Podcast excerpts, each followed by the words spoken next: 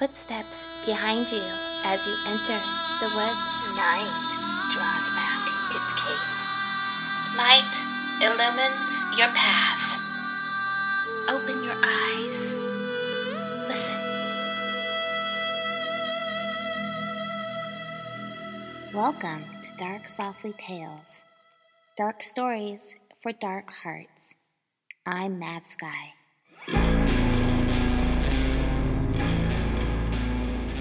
Good evening, and welcome to Your Nightmares, where we like to keep it dark and dreamy here at Dark Softly Tales. I'm your host, Mav, and welcome back to the regular program. We find ourselves at episode 100. Wow. Thanks to everyone who has supported Dark Softly Tales along the way, and what a journey it has been through the pandemic and beyond. Holy smokes. We are kicking off October with another Edgar Allan Poe classic, The Raven. It's written as a poem, but if you listen carefully, it's actually a story. If you look up the background of the story, Poe says he was just using various popular methods at the time to write it. But I don't believe that for one second. But it's a convenient cover. If you listen to his phrasing and the way he uses the words, the words that he chooses. It's a confession of guilt. But I'll let you listen and decide. I rehearsed and rehearsed this until my throat went coarse, and I wanted to get it just perfect. At least as perfect as I'm capable of. Again, I had the chills while narrating this, and I hope it gives you the shivers as well. Oh, and before I forget, just wanted to let you know that I made a storybook style YouTube video for The Raven. You can find the link in the program notes. Now, I'm seeing a fine mist rising up to a full, chilly October moon. What's that, you say? You hear something tap, tap, tapping at your chamber room door?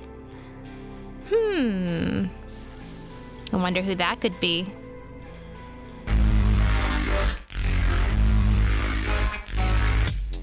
Take my hand and hang on tight as we journey into the dark softly.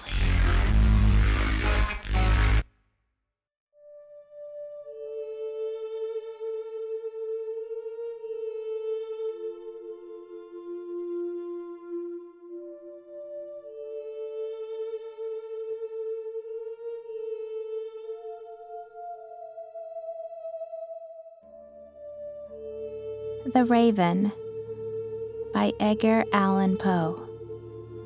Narrated by Mav Skye.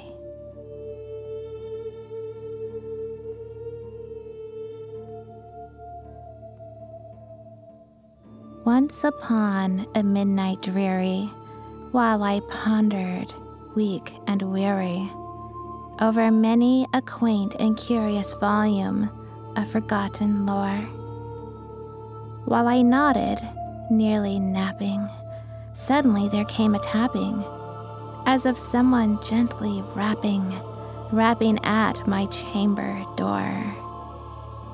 Tis some visitor, I muttered, tapping at my chamber door. Only this and nothing more. Ah, distinctly I remember it was in the bleak December and each separate dying ember wrought its ghost upon the floor. Eagerly I wished the morrow, vainly I had sought to borrow from my books surcease of sorrow, sorrow for the lost Lenore, for the rare and radiant maiden whom the angels name Lenore nameless here forevermore. And the silken, sad, uncertain rustling of each purple curtain thrilled me, filled me with fantastic terrors never felt before. So that now, to still the beating of my heart, I stood repeating, Tis some visitor entreating entrance at my chamber door, some late visitor entreating entrance at my chamber door. This is it, and nothing more. Presently, my soul grew stronger, hesitating then no longer. Sir, said I, or madam, truly your forgiveness I implore. The fact is, I was napping, and so gently you came rapping, and so faintly you came tapping, tapping at my chamber door, that I scarce was sure I heard you. Here I opened wide the door. Darkness there, and nothing more. Deep into that darkness peering, long I stood there, wondering, fearing, doubting, dreaming dreams no mortal ever dared to dream before. But the silence was unbroken, and the stillness gave no token, and the only word there spoken was the whispered word, Lenore. This I whispered, an echo murmured back the word, Lenore. Merrily this, and nothing more. Back into the chamber turning, all my soul within me burning. Soon again I heard a tapping, somewhat louder than before. Surely, said I, surely that is something at my window lattice. Let me see, then, what thereat is, and this mystery explore. Let my heart be still a moment and this mystery explore. Tis the wind and nothing more. Open here I flung the shutter, when with many a flirt and flutter, in there stepped a stately raven of the saintly days of yore.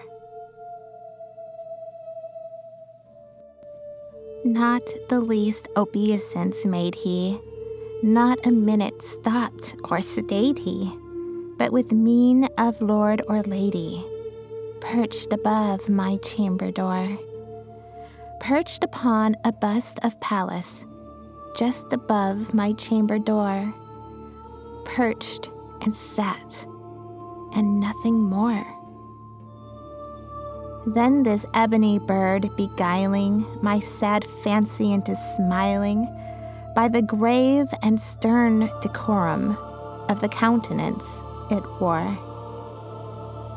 Though thy crest be shorn and shaven, thou, I said, art sure no craven, ghastly and grim and ancient raven, wandering from the nightly shore.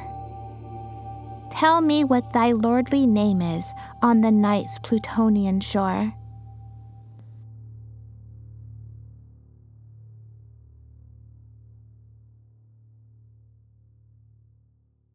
Quoth the raven, Nevermore.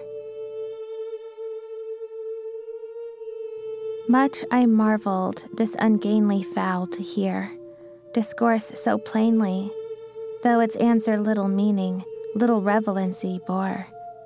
For we cannot help agreeing that no living human being ever yet was blessed with seeing bird above his chamber door. Bird or beast upon the sculptured bust above his chamber door, with such name as Nevermore.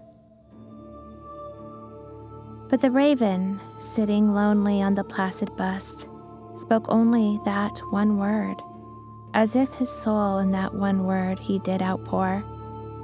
Nothing further than he uttered, not a feather than he fluttered, till I scarcely more than muttered, Other friends have flown before, on the morrow he will leave me, as my hopes have flown before. Then the bird said, nevermore. startled at the stillness broken by replies so aptly spoken. Doubtless, said I, what it utters is its only stock and store, caught from some unhappy master whom unmerciful disaster followed fast and followed faster till his songs one burden bore, till the dirges of his hope that melancholy burden bore of never, nevermore.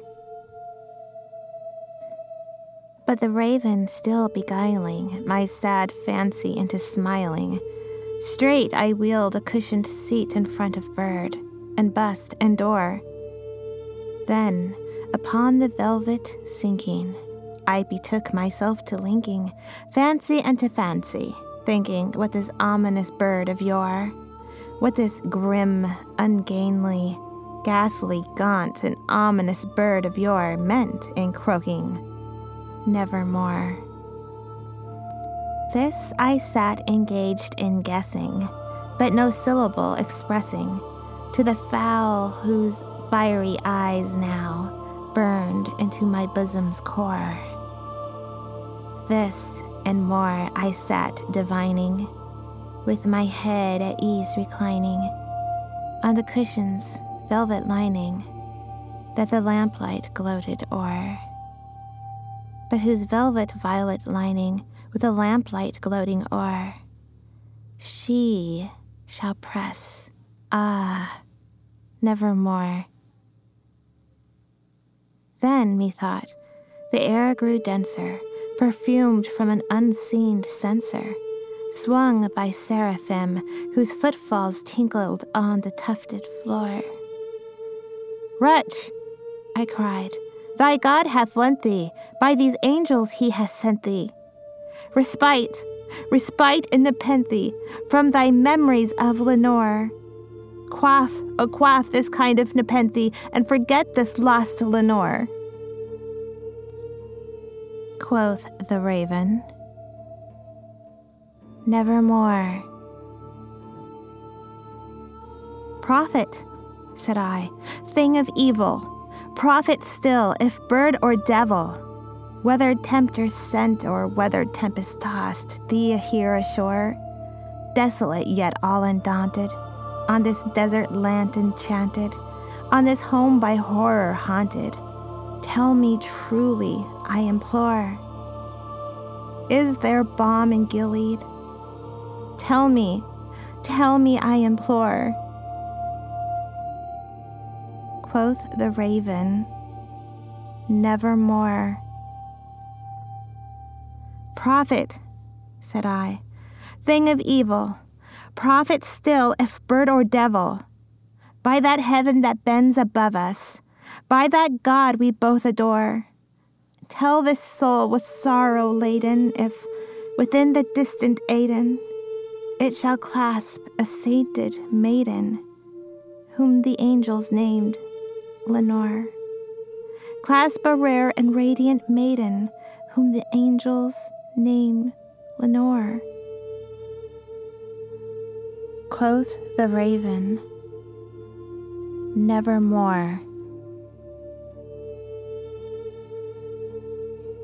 Be that word our sign in parting, bird or fiend, I shrieked, upstarting. Get thee back into the tempest and the night's Plutonian shore. Leave no black plume as a token of that lie thy soul hath spoken. Leave thy loneliness unbroken. Quit the bust above my door. Take thy beak from out my heart, and take thy form from off my door. Quoth the raven, Nevermore. And the raven, never flitting, still is sitting still is sitting on that pallid bust of Pallas just above my chamber door. And his eyes have all the seeming of a demon's that is dreaming. And the lamplight o'er him streaming throws his shadow on the floor. And my soul from out that shadow that flies floating on the floor shall be lifted, nevermore.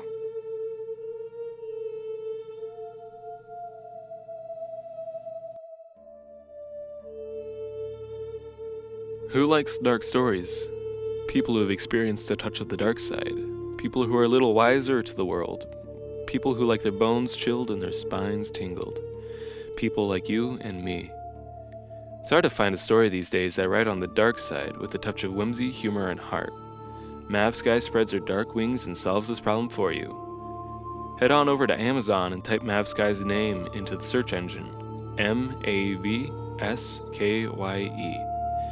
At Amazon, you'll find her Tales to Chill Your Bones series, Girl Clown Hatchet series, Supergirl series, her cult classic novel, Wanted Single Rose, and of course, her brand new release, Cold Hangs the Midnight. Choose your dark flavor and head on over to Amazon today.